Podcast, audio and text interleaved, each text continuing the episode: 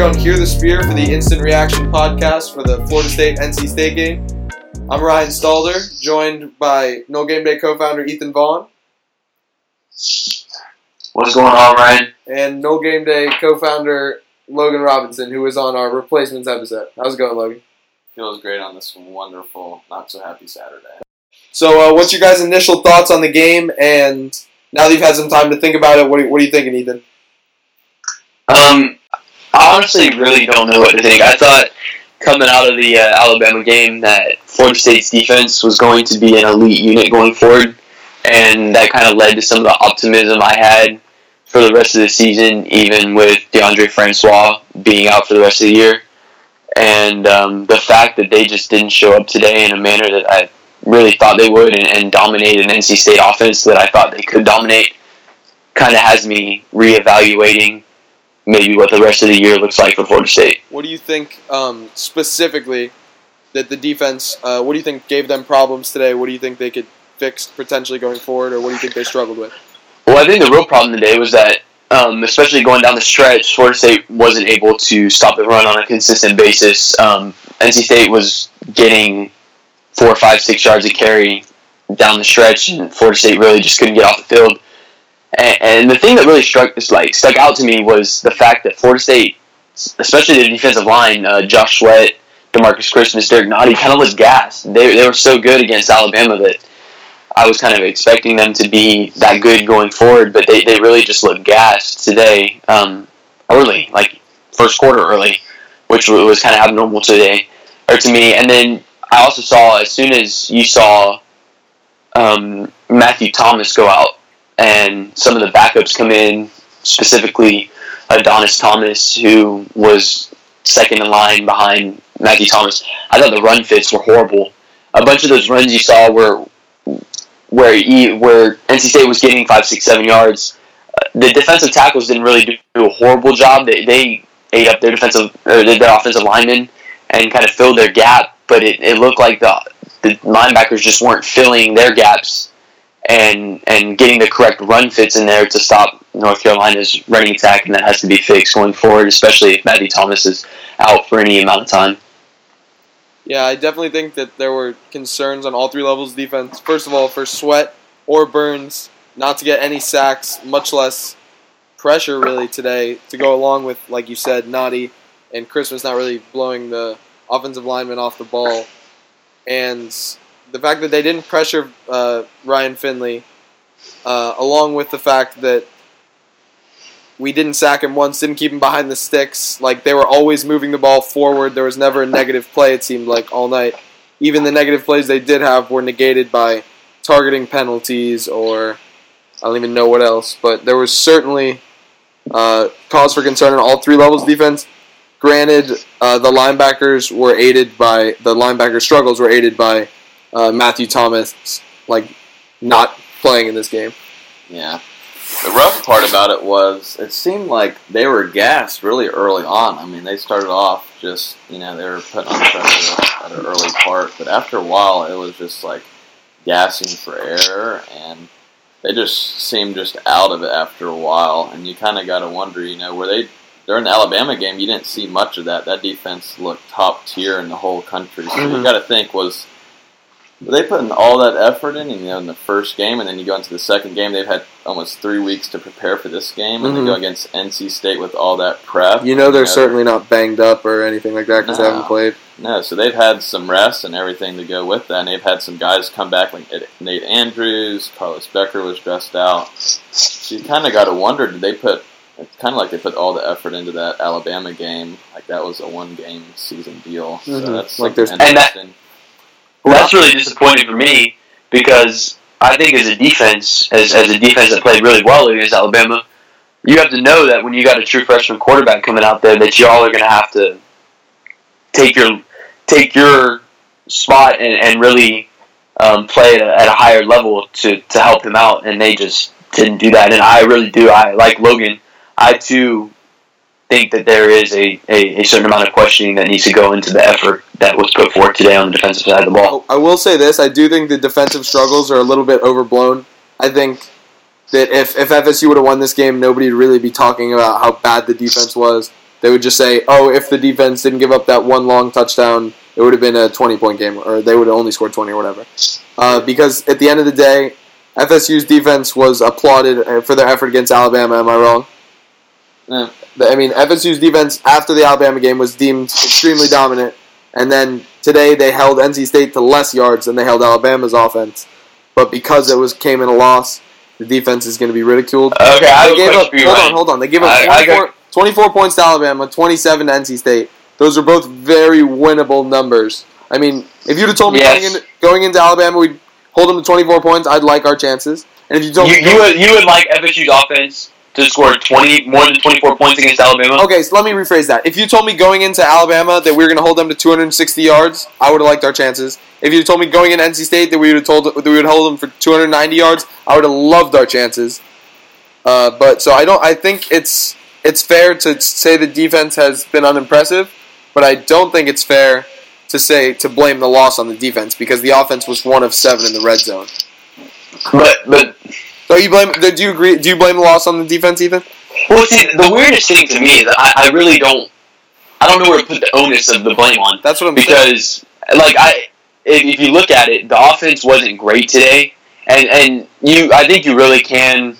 There's a decent amount of blame that needs to go in to the FSU's red zone offense. You've got to score. If you make seven trips to the red zone, you need to score more than one touchdown.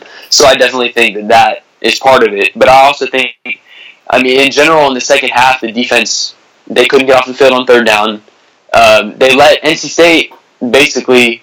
I think you, you mentioned earlier that Florida State didn't get a whole lot of pressure on Ryan Finley, which they didn't. But I think a certain amount of that, not all of it for sure, because the defensive line wasn't impressive uh, pretty much at all.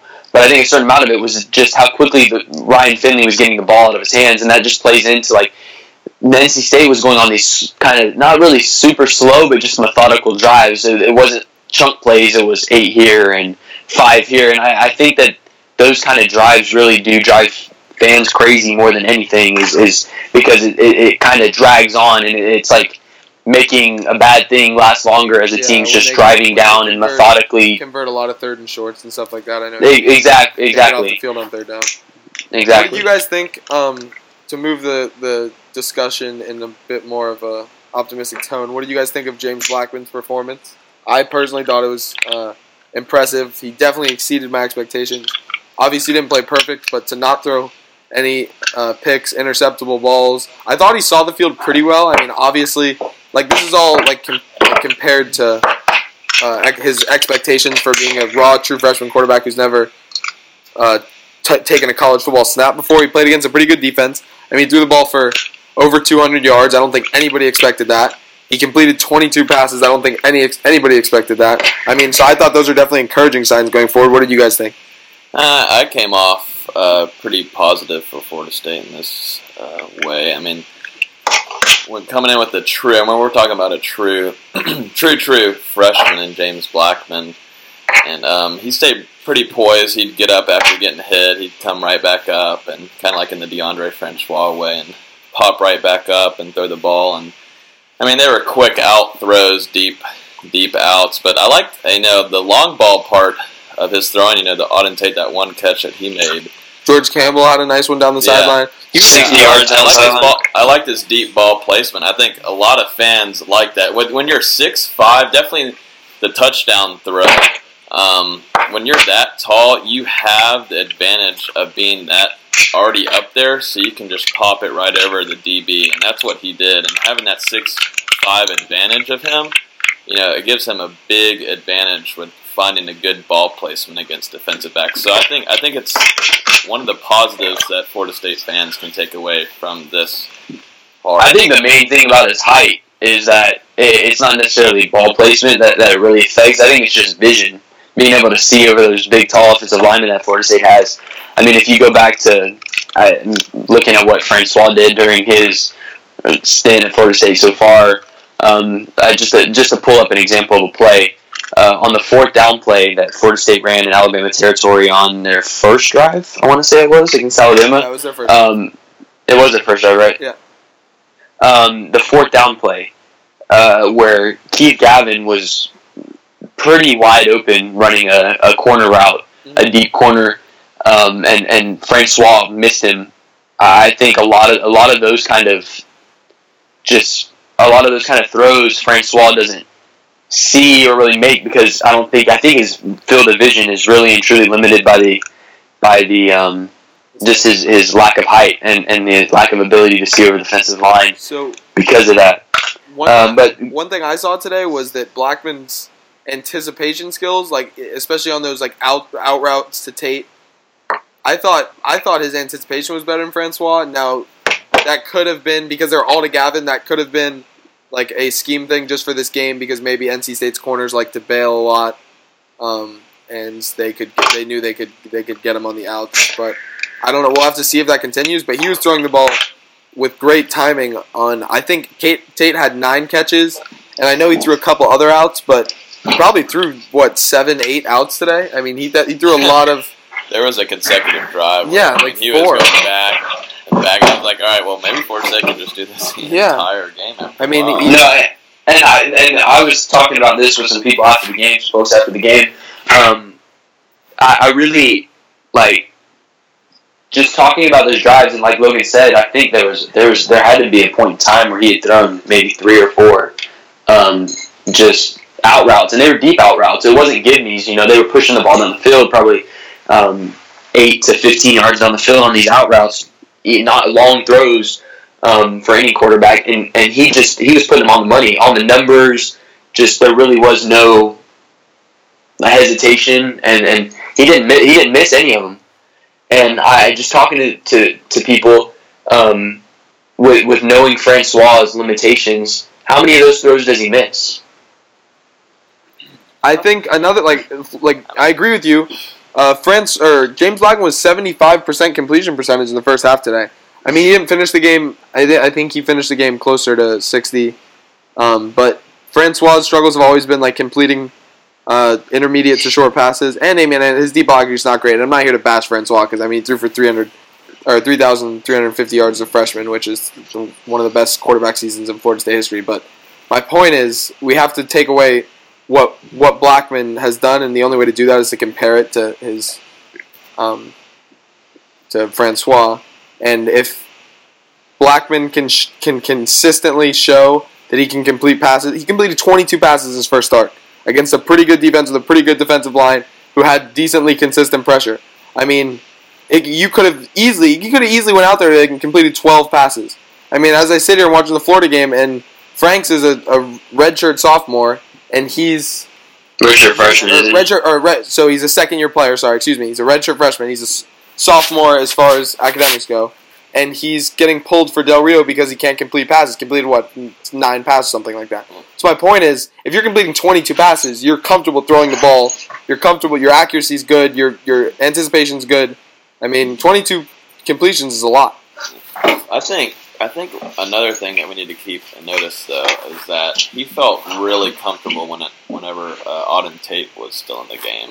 After Auden Tate left the game though, he felt a little bit more uncomfortable with throwing those deep balls. Yeah, I think him and Tate mean, definitely had great of- chemistry. I think there's a lot of, like you said, chemistry between them, and he feels comfortable throwing those deep balls to him because there was a lot of times where he was scrambling in the pocket and he'd just pop it out. You know, it's kind of like a Jameis thing where, you know, he'd scramble away from the pressure and then he'd pop it up to um, Auden Or or, whatever, or George Campbell, you know, going deep, Mhm. and he'd feel comfortable in that way, definitely with Auden. So when Auden left the game, um, that kind of you didn't see a lot of passes being completed by Blackman. We did see, um, we did see Auden come back onto the sideline, though. Thankfully, he had on his uh, pads and his pants, but he wasn't dressed out with his uppers. But he had on ice on his left shoulder, so that's that's a good thing to kind of come away from the game too. It looks like he'll be fine. If he just has ice up there, that's a really good thing. If he was in a sling, then I would say you, you got to be pretty worried about FSU's top wide receiver.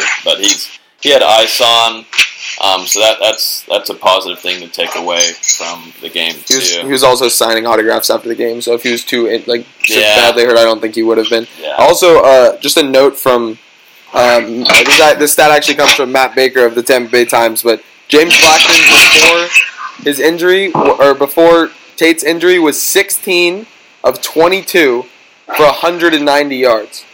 So what's 16 to 22? Like 73%? I mean, that's very, very good.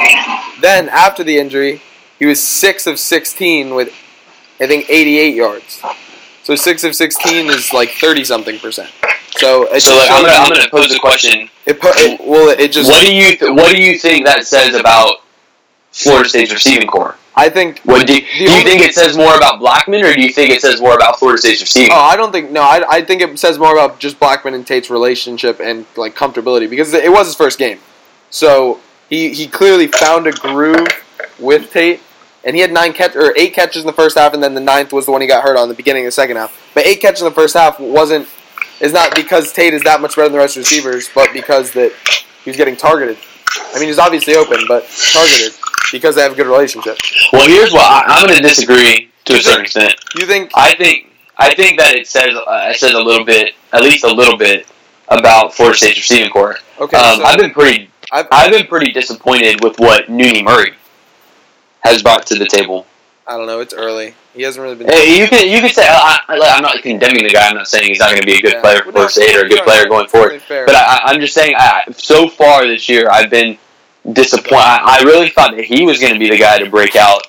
Where you got? That The only thing, the, Ethan, I kind of agree in that, but I also think that the only way Blackman could really throw to him, I mean, he had, I, I thought Nooney had a good game against Alabama, but Nooney didn't do anything against Alabama. not much. I'm, I'm kind of thinking in a more of bringing uh, DBs over to him against Alabama again, but in this game, I mean, all he could really have was quick outs against um, NC State. I mean, that's. But but but my, my thing is that I think it's Okay, so you I, think, hold on, Ethan. You think it says a, a lot about the receiving depth, but who came in at receiver when Tate went out? Not depth. I don't think it's de- not depth. Well, the receiver man. I'm just saying then. The top receiver top group. end top end talent. So, but I Like, what, think, what I do you think- think you're getting out of this wide receiver But I group? think you're because I, I think there was a noticeable difference between what you were getting in terms of open looks from the wide receivers after Tate went out. Tate was getting open. He was making the contested catches. I mean, what what you saw is is I mean, Gavin. I think Gavin. You, still have an inconsistent Gavin. Okay. I mean,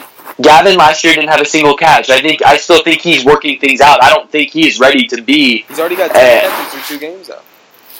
I mean, that's not. You're acting like He, how many did he have against Alabama? Seven, and he had three today. three today, but look, he dropped two passes in a row in the red zone. So when you're when you're talking about a red zone, You the red zone offense tape has before you say he struggled dropped so bad. passes. What? You have to you have to watch the game on film or on TV before you can say he dropped two passes. It's hard to tell from the stadium. Hold on, but No, he dropped two but passes. You, but you I, I when you're- when you're evaluating the receiver group, you're completely ignoring George Campbell. Was that uh, performance not extremely? I'm not. No, no, no. I'm not. I'm not. I'm not, not evaluating the wide receiver group as a whole. I'm just saying this, like the starting three. Like, I, I, I if George you, Campbell had 85 yards, so I don't know how you could say the starting three. Between Auden Tate and George Campbell, they had over 200 yards receiving. Uh, what I'm saying is that there, to me, if you watch that game, there was a noticeable difference in the amount of open receivers and just the just the open looks that you were getting for your freshman quarterback. Well, I mean, you gotta you gotta rewatch the game and see exactly what the deal was. But I think there was a large, large decrease in the amount of open receivers that Blackman had to throw to once Auden Tate left the game. So what do you think this does for the? What do you think this means for the rest of the season? Both of you. I'll pose the question: Does this change? Your, I mean, obviously this was a losable game going in. We said that on last week's edition. Um, it, I, I, I don't know how much personally to me losing this game affects season. I think it certainly affects my view of the season because I thought the defense would be better. But like I said, it's just one game. We'll see how the defense responds. I mean, holding a team to 250, I think they had like 260 yards. So holding a team 260 yards, they usually don't score 27 points. I mean, I think Florida State's gonna have to be better in the red zone. But so going forward, I mean, if we hold another team to 260 yards and they only score and they only score 17 points, I don't think we're having the same conversation. I, think it changes my outlook at, at least um, some. I, I I don't even really know how to quantify it. Maybe another you add another loss on the predictions we've we've already made um, post Francois injury, and, and I, I share the same kind of sentiment as you, Ryan. I, I I was still optimistic going forward this season, and the reason for my optimism was really the defense. I really they they went out and they played dominant ball against I Alabama. believe our quote And was I that thought- the defense will keep us in every game, and they didn't keep us in the game today. Hey, agreed. I, I agree, fact. and I, and that's what I thought. I thought that after I saw them perform against Alabama, I thought that they were going to, at the very least, keep FSU in every single game that they played this season. But today, I- if you would have told me that Florida State would have lost today, I wouldn't have thought you were crazy or anything. I thought that was definitely possible. But I would have thought that the reason would have been the offense. You know, true freshman quarterback, and to a certain extent, the offense did. Uh, that's why I have such a hard. I have such a hard problem. So, just- so quantify this. Give me a number. How many? How many losses? How many more? Losses? how many losses? How many more Uh, losses? I think you're looking at the very least at two. Two more losses. At the very least. Okay, but how many more losses than what did you originally predict? Once Francois. It's so hard because this season we've had to change every week because I, I honestly, I, I think it was three losses. I, I honestly cannot remember, but I think I think I still had nine and three. Is, pro- is probably the most. Which would have been eight and three now that ULM was Eight and three. I, I think that was probably the most likely scenario to me post Francois injury, post Alabama loss. Now I think it's now I think it's um, seven and four. Wow. I, I I have a something I came away from the game too was that I mean the defense had some troubles, but I thought Jimbo looked really lost in some areas. Definitely near the red zone. I thought we couldn't get plays called, couldn't get plays ready How- for the freshman quarterback. How much of that has to do with Um, the freshman quarterback though? and yeah, not to do but- Jimbo? 'Cause but this he wasn't a- getting the plays to the But how, no, no, how many times does Florida State have to call the quarterback with, had to call timeouts because they can't get the play in FSU when they're not playing a freshman quarterback? That's because FSU puts a lot of pressure on their quarterbacks. FSU demands more from. Okay, whose fault? Whose fault is it that they put so much pressure on the quarterback? Jimbo. In an amateur in an amateur sport where they can only practice so much per Look week, at it whose fault is it that they put that much on the, on the quarterback? Okay, but what about FSU? How, who, who, which ACC team has had better quarterback play than FSU over the last seven years since Jimbo Fisher's been head coach? Not one. Okay, uh, look, But my the- point is, like, the reason FSU has had good better consistent quarterback of- play over the last seven years. Yes. Clemson, No, you're Deshaun Watson, and Tajh You're, Boyd. you're crazy. You're crazy. No, Yes, you are, J- dude. Jameis Winston, EJ Okay. Manuel, Christian Ponder, Deondre Francois. They all threw for three thousand yards. I, I still think quarterback. Uh, if, if you count in the last few, I don't seven think. years. Clemson had Cole Stoudt. But you're going like when you say seven years. Seven years is such a meaningless. It's the Time Jimbo, frame. No, it's it's Jimbo Fisher's time frame. I don't know. Uh, That's the only. That's thing fine. Okay, on. but to we're me, talking about you- what you no, no, no, what you are discounting in that when you say seven years is trends.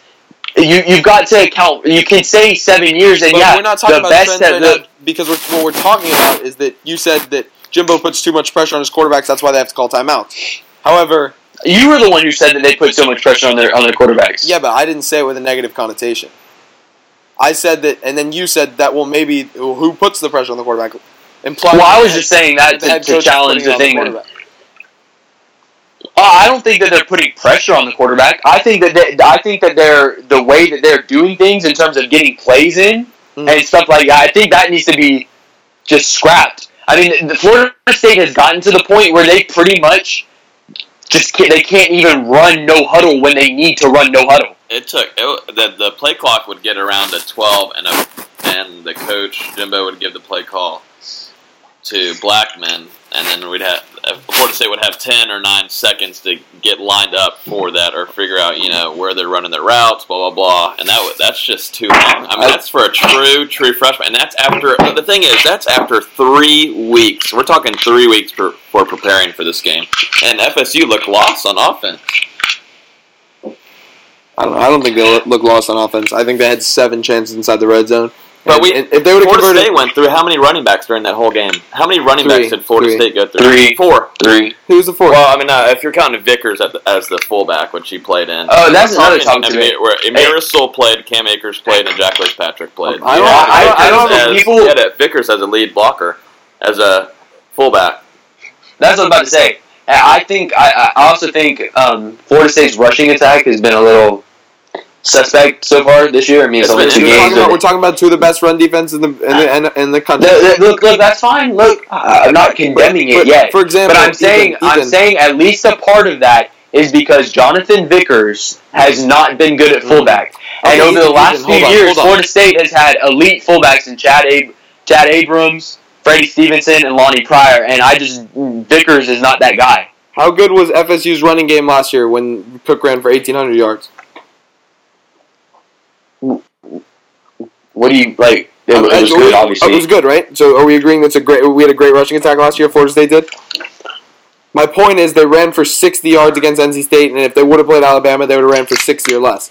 So it's hard to judge the season as far as the rushing attack. I think you have to.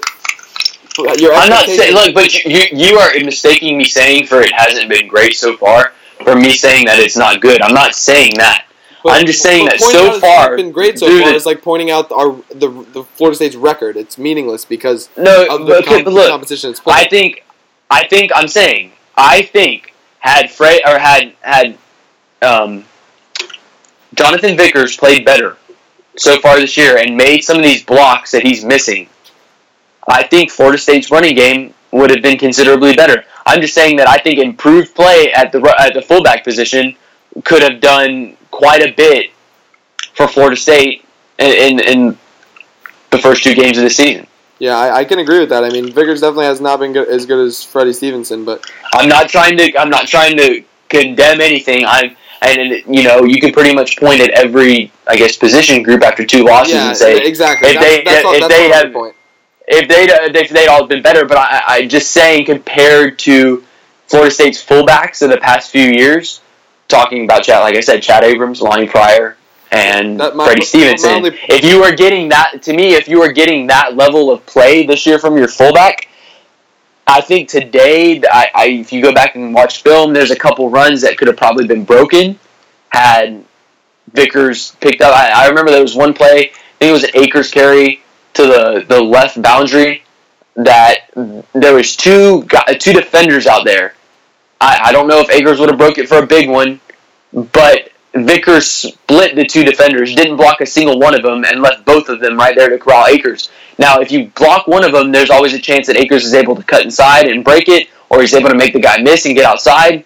Just, things like that. You can't run as a fullback. You just can't run through the middle of two blockers and leave two of, both of them unblocked. All right, well, let's do this. You want to go quickly through the position groups and give it a grade? Uh, Yeah, no, yeah, yeah. I think that's a good idea. See Go ahead and do that. All right, so let we get it just can be a conversation. We don't have to set anything in stone. We'll start at quarterback. So James Blackman, um, you don't you don't even have to consider like you don't have to say for a true freshman. Just how, how do you think the quarterback play was today?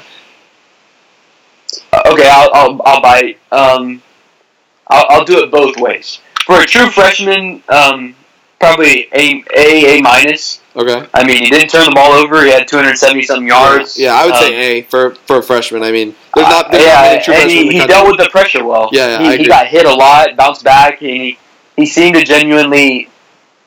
He, he didn't ever. I, I didn't ever think, oh, he's about to fall apart. I, I just never got that that feeling, that vibe based on his play.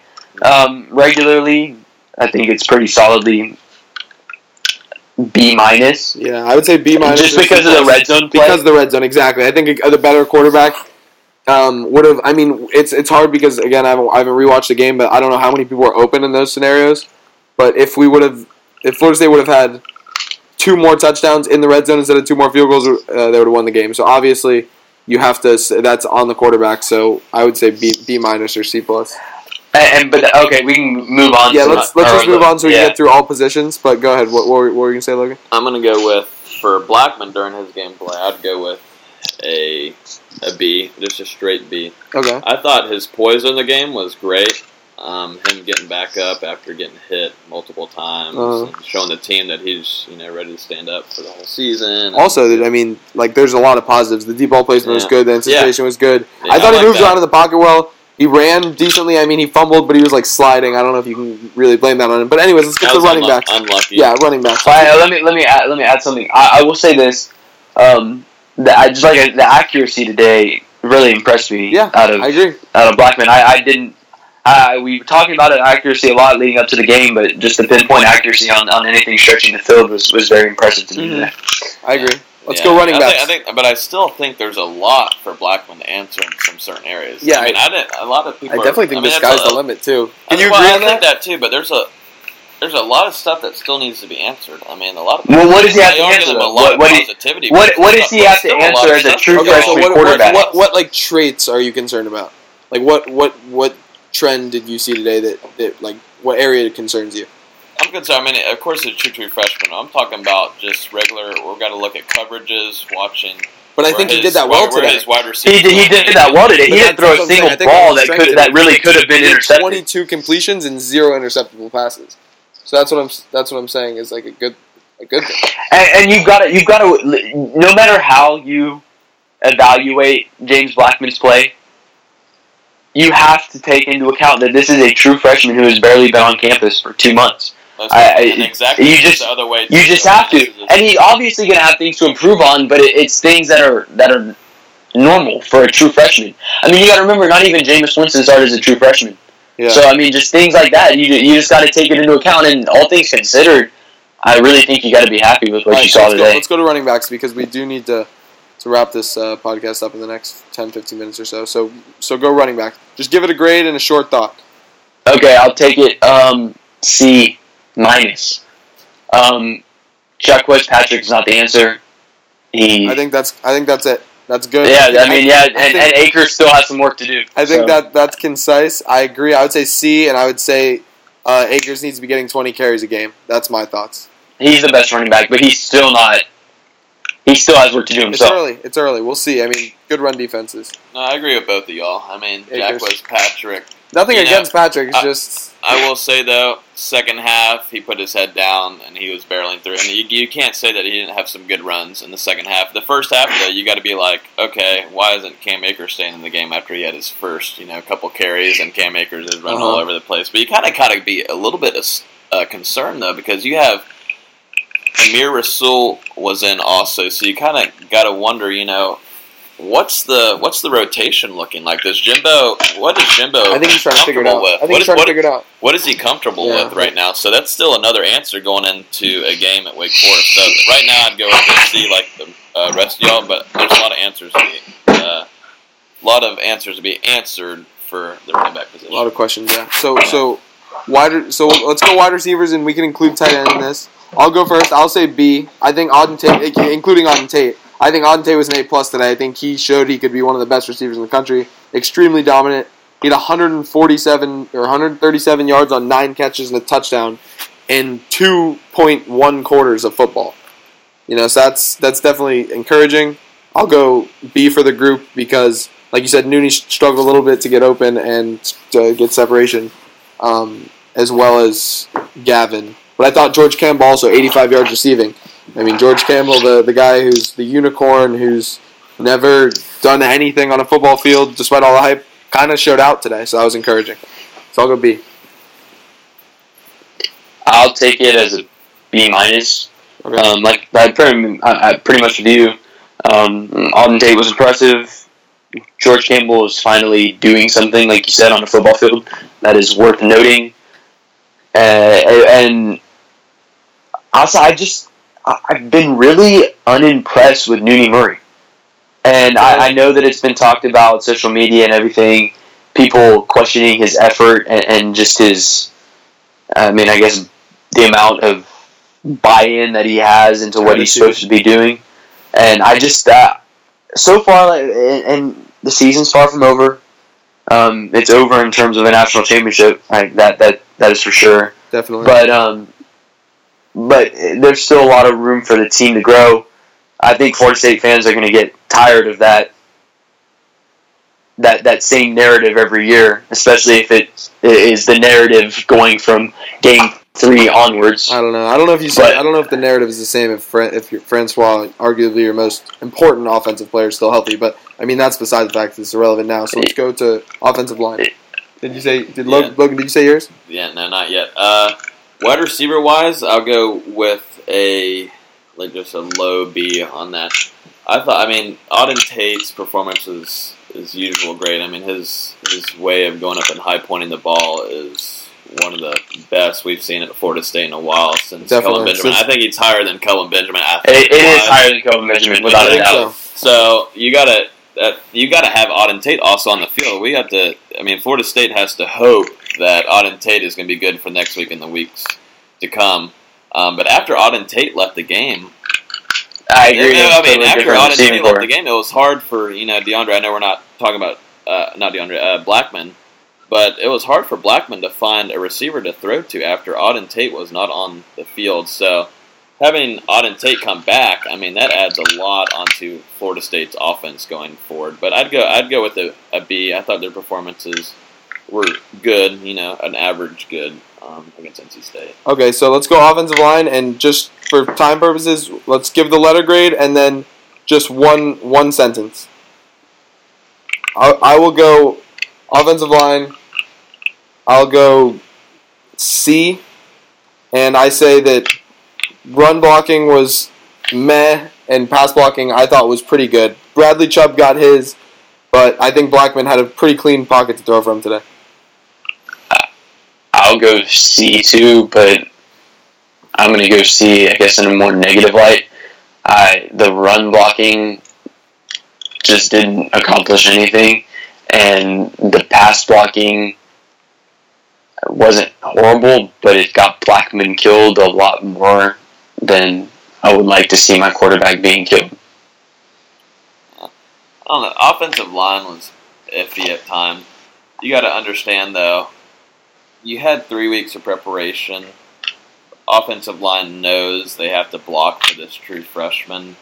They had a lot of time to prepare for this game, but you got to understand there's also a really good defensive line they face Exactly. NC State. It's a grade on a curve. so I agree, give but him a B. I agree with that. I give him a B. I give him a B on this one. Um, there was a lot of times though where defensive linemen just, you know, just forced themselves right by uh, certain offensive linemen, and they just got to Blackman, and they My he question- got popped a couple times. He got popped. He got one. He got Yeah, popped he one did. time where I was like, okay, Yeah. we're about to have. To He got he got him for a popped good about six times. Yeah, and there was one time where Good. he stayed down. He stayed down for about at least you know five six seconds, and then he he popped up real quick, uh, real quick, and he was you know all right, I'm good. Kind of Here- here's my ready question. to roll. Alabama's defensive line, do you take it over NC State's? And if you Yes, do, you do. You do. okay, that's what I think too. I think the offensive line played a, a B plus, A minus type of game against Alabama. I but I- they gave up. they gave I think today they gave up quite quite a bit more pressure uh, on on the quarterback than they did against Alabama. I feel like that also has to go with just the true freshman. I mean, we can nip. I, I but say I don't think any of the throws he or the times he got hit.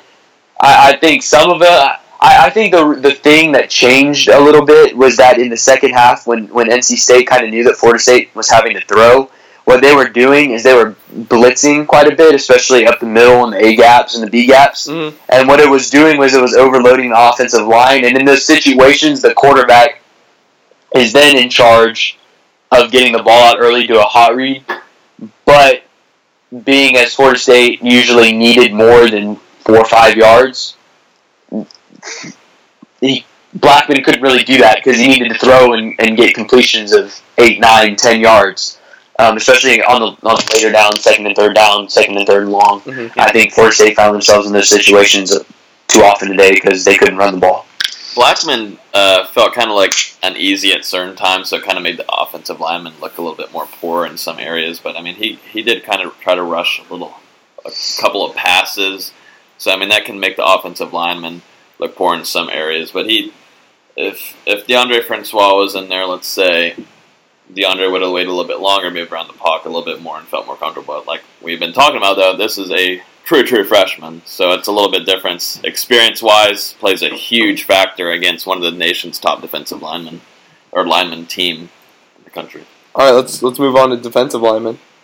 Uh, I know Ethan talked about this a little bit earlier, but you can go ahead and give your, your score and then your sentence defining it, Ethan. I think C. Uh, in the in the podcast that we did this past week previewing the game, I picked obviously picked Florida State to win. Um, no, I guess not obviously. I had it a close a close game. Um, but I, I said explicitly that the reason that I thought Florida State's defense was going to be so good going forward is because they had so much talent at the defensive tackle position that I believe is one of the most important in college football, just because of if you have a good set of defensive tackles, not only can you stop the run, but you can also pressure a quarterback from the interior of the pocket, Mm-hmm. which is a lot more damaging than pressure from the edges. And the defensive tackles and, and the defensive line as a whole today really just didn't show up. They looked sweat in the two defensive tackles looked gassed from about the end of the first quarter. I sweat just I, I, I honestly don't know what to say. Is it a conditioning problem? Is it an effort problem?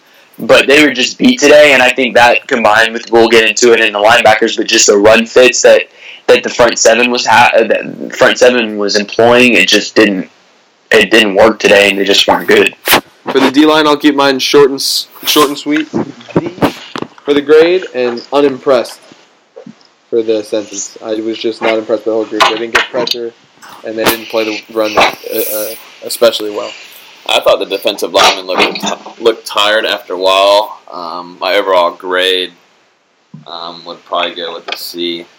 Also, I mean, when when you get into talks of Derrick Nnadi coming in as you know coming in the country, you know, high uh, ranked as being a big uh, run blocker in games and all that, it just I didn't I didn't hear much of Derrick Nnadi's game No, he uh, was. gameplay Yeah, he during was. the entire day. Did y'all? I think he played well against Alabama, but today he was pretty much Quiet. It was quiet. Well, that's that's the thing that's really baffling to me, and I and I kind of alluded to this again in the podcast. Is I thought that that Alabama being or, or switching back to this pro pro style offense kind of suited Florida State's def- defensive tendencies, and I think we saw some of that.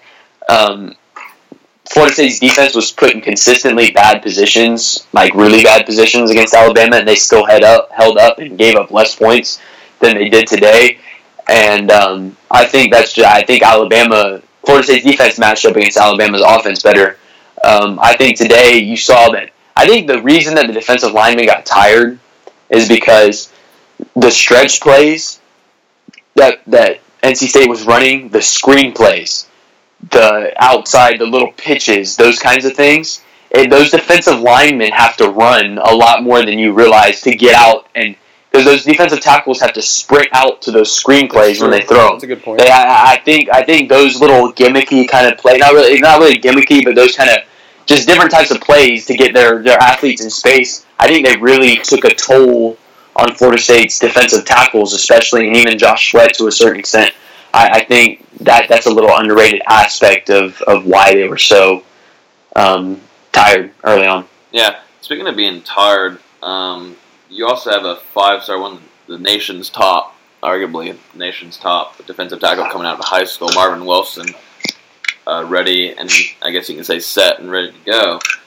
Um, watching him on the sideline, standing next to the big cats like Aime and Christmas and Nnadi. I mean, that's a that's a big boy. I don't know if y'all saw him on the sideline, but that, that's a big that's a big boy for a freshman. Definitely Um, talking about. Or, So, as a, go ahead. yeah, and and the interior right there as a nose tackle, I saw I only saw him go in, and like I said, I only watched him for a little bit, but I only saw him go in and, and during one uh, play. I'm sure you don't get me wrong, there might have been a couple other plays he went in, but I only saw him go in once. Um, but he played nose tackle, um, and you got to kind of wonder coming in as the nation's top defensive tackle. Is that what's the difference between like Nick Saban and Jimbo Fisher in that area? You know, Saban is known to play true freshmen if they're ready for it. I know Marvin Wilson. But, but Florida State's really deep. Like if you've watched last year and even Alabama game, Florida State's top four defensive tackles are they were really good against Yeah. Alabama. Yeah, they they- weren't good against. They weren't good today. Yeah, but- exactly. But they looked tired though. They looked a lot tired than they did against Alabama. So But you, but many teams don't even. If you were rotating four at, at defensive tackle, I mean, you you should be good if you're splitting time the way. Like those guys didn't. They didn't even. They didn't get gassed that bad against four quarters against Alabama as they were in the first quarter against. Uh, and then they played Mar- Marvin when they needed him or when they felt they needed him. I just. I, I, don't know. I, I I guess I see what your point is, but I don't think that there's. I don't really think it's a Jimbo Fisher problem. Uh, it might it might be the other way around with Charles Kelly on the other side. But that that's kind of what my thinking was of the defensive lineman group. I know we kind of went off there, but I still think there's a lot, maybe not a lot of work, but it was kind of a disappointing game for the defensive lineman group. And like I said, there's there's a lot of more games left in the season, so there's always a jump to be seen the rest of the season. What do you think about linebackers, Ethan? Grade and and uh, just qualify. Oh, they, they, they were horrible today. Straight up, bar none, bad. Um, F F bad or nah, not F bad, no. Um, D, I guess. Um, probably about as close to an F as, as I'm going to give today. And uh, it's almost like an incomplete grade just because Matthew Thomas is by far and away Florida State's best linebacker. But I was really just unimpressed by as soon as Thomas went out on the first drive, I believe North Carolina State's first drive, and um, I was just unimpressed. Especially, I, I think like we talked about this. Hoskins is, is Hoskins. We we know what he is. He brings the same thing every week. He's not super athletic, but he's he's pretty dependable. Um, you just know what he is. So, but what I saw of Adonis Thomas today, he was the first man off the bench to replace Matt Thomas once he got hurt. Um, and just unimpressed in general. They, if you really paid attention, he he was the one that they were targeting. NC State, when they busted off a bunch of those five, six, seven yard runs that just kind of stepped on Florida State's throat going down the going down the the back stretch of that game, um, they were running straight at Adonis Thomas, and he was bad in his run fits. I thought you saw you saw him a bunch of times. He wasn't shedding blocks. He was running straight into the back of his defensive tackles instead of filling the gap next to him that he was assigned to. It just wasn't good. I'll go uh, personally. I'll go F. Uh, reason uh, short and sweet. Three three words. Killed the defense. Logan. um, I I, I kind of go with Ethan. It was really poor from the defensive group in the linebacker area. When Matthew Thomas left the game, I think Charles Kelly was kind of scrambling to figure out what his linebacker unit was going to look like with him gone again, and it's a really cause for concern because it looked like. See, what happened was Matthew Thomas went into the tent. Um, he missed that entire series while he was in the tent, and then the next series, he went in with his helmet. He played what two or maybe three snaps, and then after that, when they went into the halftime, he was done. I mean, He was done way clothes. before halftime. Yeah, he he was in street clothes, so it's kind of like a yearly thing for Matthew Thomas. Am I right, guys? I mean, it's kind of like It, it's just the uh, unfortunately the young man's career has just pretty much been uh, it- just various academic. Just it, it just hasn't gone the way it was really supposed to go. It, it just hasn't, and and this latest injury, who knows how long he's going to be out? But it just doesn't seem like he can stay on the field on a on a consistent basis. And and the thing that really stinks for not only him but for Florida State fans is that when he's on the field, he's super talented, and and, he brings another element to the defense when he's healthy. I think the most, I think the worst part about it, or the worst thing, is that everybody was touting Florida State's, not really touting, but just saying like, we have such better depth this year at linebacker, but the the drop off once Matthew Thomas was off the field today was stark. I I mean, I don't think the depth is all that good. I, I agree. So I agree with you in the depth part, most definitely. I mean, I don't think they have enough. Matthew Thomas is a complete linebacker. I do not think they have anything else on this roster that even comes close to a complete linebacker.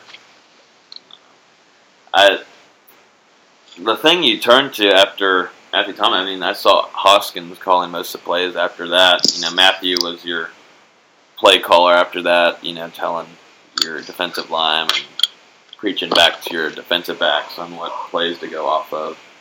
Um, but you kind of also got to think about the recruiting. You know, how this, where does FSU you know focus on this next cycle in recruiting wise. I know Ethan, you cover recruiting and you keep up with that mostly, but Florida State's got to recruit some some linebackers this I don't know. next They've had, class. they've had Dontavious Jackson's waiting in the wings. I think he'll be a good linebacker. I That's, it's that's, that's a good person to bring up. I I, think- mean, what's what's I I- mean, he's Hold on, in, hold on. he's in like We could talk about Dontavious in a Purgatory right second, but just because you guys are talking about the depth and a complete linebacker, I think Leonard Warner could be a really good linebacker.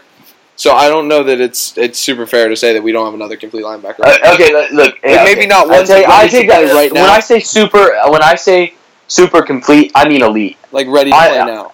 Well, not even ready many- to play how this. Uh, like an have elite, an elite elite their linebacker. Matthew Thomas has the the physical traits as an elite, like elite five star type linebacker. How many teams Or- have two two or more elite five star linebackers? Not many. Okay, so But the problem is, is that Florida State can't keep theirs on the field. Yeah, true. Okay, so what do you, what do you guys think about defensive backs? I thought uh, I'll start with this one. I thought they played well. I thought McFadden played well. I thought Derwin played well. I thought Levonta played well. He only gave up one catch. I thought Trey Marshall didn't really play too well, but I'll go B plus for this for this group. What did you think, Ethan? This one's really tough for me. I, I think I'll go B minus, C plus. Uh, like you said, Tavarus played well. Levonta played well, but uh, this is this is kind of a recurring debate, interesting debate. Uh, a lot of what you see at, at Florida State, the mistakes that are made in the defensive secondary at Florida State it, it is very rarely Florida State's defenders being beat physically. They don't get outran. It's not that. What it is, and what it has consistently been, is that on zone. Uh, when they're playing these zones, you see what happens is coverage bust. Two guys take the guy in the flat and leave the guy streaking down the field. Um, uh, today, I, I will say they did miss a tackle. Derwin missed a, really, really bad missed tackle um, uh, on the long touchdown. I, I just, I just don't know. It, it, it just seems that they make those one or two critical mistakes in the secondary pretty much every game that just lead to these long, long touchdowns and these long, long gains that that just better defenses and better units just uh, they, not saying they don't these better units cut out all passing plays but they, they make it tougher on, on an opposition to gain a bunch of yards. Mm-hmm. I I kind of agree with you in some aspects. I give them a, a B on this game. Um, you know, usually you have your top two guys, Derwin and Tavarus. I thought Tavarus had a good game. What do you guys think? I mean, I Yeah, think- he had a great game. I thought he had a good game. He did. He had a great game. Um, Derwin, the thing is, he can't do it all. Um, I thought he set some tones in some certain areas. Um, one of his big hits, I thought that was the reason why they stopped them down near the end zone was from his uh, big hit. But I, I kind of disagree with you, Ethan, on the tackle. It's a s- small disagreement, but the whole tackling, the one-on-one he had, um, he was just in a bad scenario. I mean, that's hard to switch your hips that fast and go back and tackle somebody. So Well, but but the thing, the point is, is that when you're in that situation, like I'm not gonna, I'm not gonna eat up Derwin. Like I understand, it wasn't the greatest situation, but the the reason, and I I will say this though, you saw Derwin over pursue a bunch, not a bunch, but definitely multiple instances today. You saw Derwin over pursue. Like for example, on the on the run that really broke Florida State's back, that, that run on third down on the on NC State's last possession, he way overran the play. He was so aggressive that he ran over where he was supposed to be and didn't keep contained. And that's not not what cost FSU the game, but that's what allowed that play to be run. But on that play, you're supposed you got to break not break down, but shorten your strides and keep that from happening. That tackle really it, it should be made. There it, it, it's a tackle. The li- the chance that it should happen or the percentage that it should happen is over fifty percent. Like that that play should be made. I disagree. It's a hard tackle to make. Anyways, um, eh, okay, That's fine. You gotta- That's the best. If you're Yeah. going to tout him as the best safety in the, in the I don't country, like you should be making that even- tackle. No, well, I the don't. best thing he can do is switch his hips and go do a whole 180, and then He- he was never- he shouldn't- he put- that. What He put himself in the run- position to have to flip his hips because he overran it. I it would not say an and let, open. put the put the guy in the position to be able to cut back behind him. but where a First all, position should be by himself. a position where a safety is ten yards downfield from a running back or from a a receiver or but just runner in general running free. That's never get. That's not. You shouldn't tackle him more than fifty percent of the time. That's just not how that works. If, if, if Derwin if Derwin James is the best second, or safety in the country, he should make that tackle That's not more than five out of ten times. Uh, He had no linebacker help Yeah, I'm helping not- him. I'm not of And the it's not about that. It's a one-on-one tackle in space. If you're the best secondary, Jamal Adams makes that tackle more than five out of ten times. okay, but if, So I don't- debate your mom on that if you think that, that the best sec- the best safety in the country shouldn't make that tackle more than five out of ten So you think? Yeah, so you think Derwin James won't be better than Jamal Adams? As of now, no, he's not a better safety to me. No, as a pure safety, he's not a better safety. Off No. of that one tackle. So before the Alabama game, would you have said Yeah, Jamal Adams was better No, than? no, look, yes, the bottom line is that Derwin, a lot of Derwin. Derwin James's, a I think, lot I of think that was. Un, I think it's just unfair because switching your hips up. I mean, that's kind of ridiculous. I mean, he had already. okay. been Look, you you were you were failing to account for the fact that the position he put himself in is why he should why he was required to flip Ethan, his hips on that play. Did you do track and field in high school? No, did you do track and field? No, I was just wondering because you said in the long jump because you're really just jumping to conclusions every. Stop.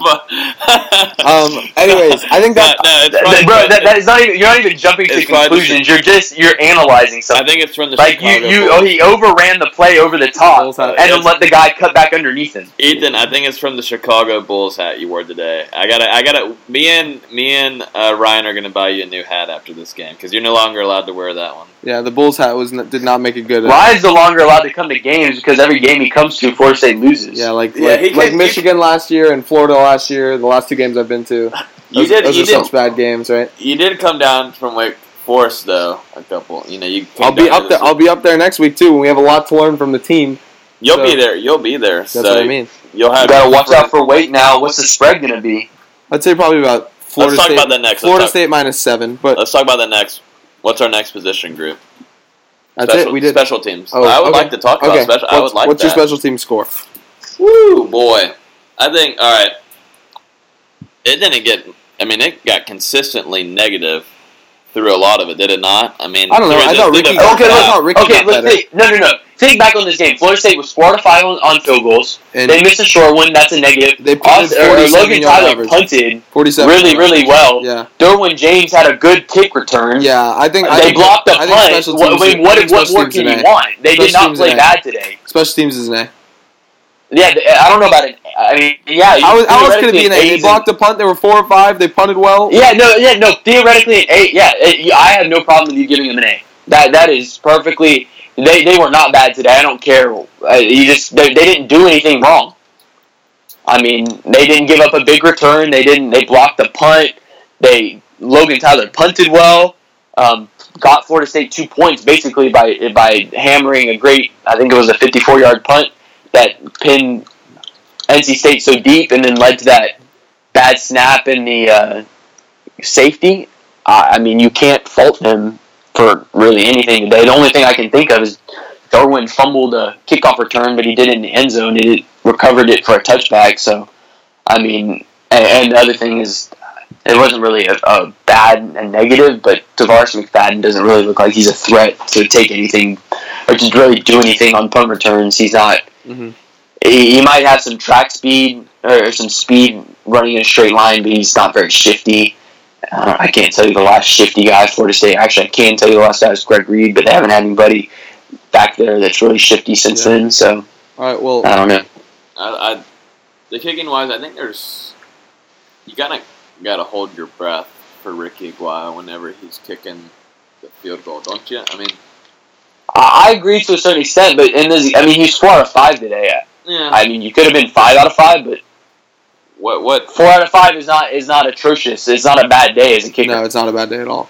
yeah. So I mean, I, and I, I, I look, I, I'm not saying that I'm sold on Ricky going forward, but if you're solely grading his performance today, it wasn't bad. at all. No, I agree. So There's still. I mean, I like I said, I definitely still have my, I definitely still have my doubts about Ricky going forward. I mean, going in, what, we're going into this this past uh, weekend, I guess the the um his last two of his last three kicks had been blocked.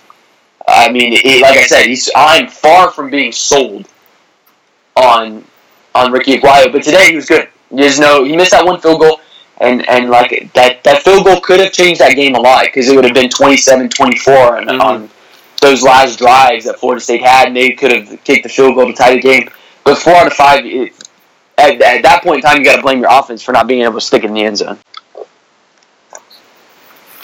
Yeah, I I'll say that was a good episode for this week. I think that's definitely an instant reaction. I think it, it encapsulates all of our thoughts. Uh, I'm looking forward to do this next week. Until then, I'll talk to you guys uh, on Wednesday.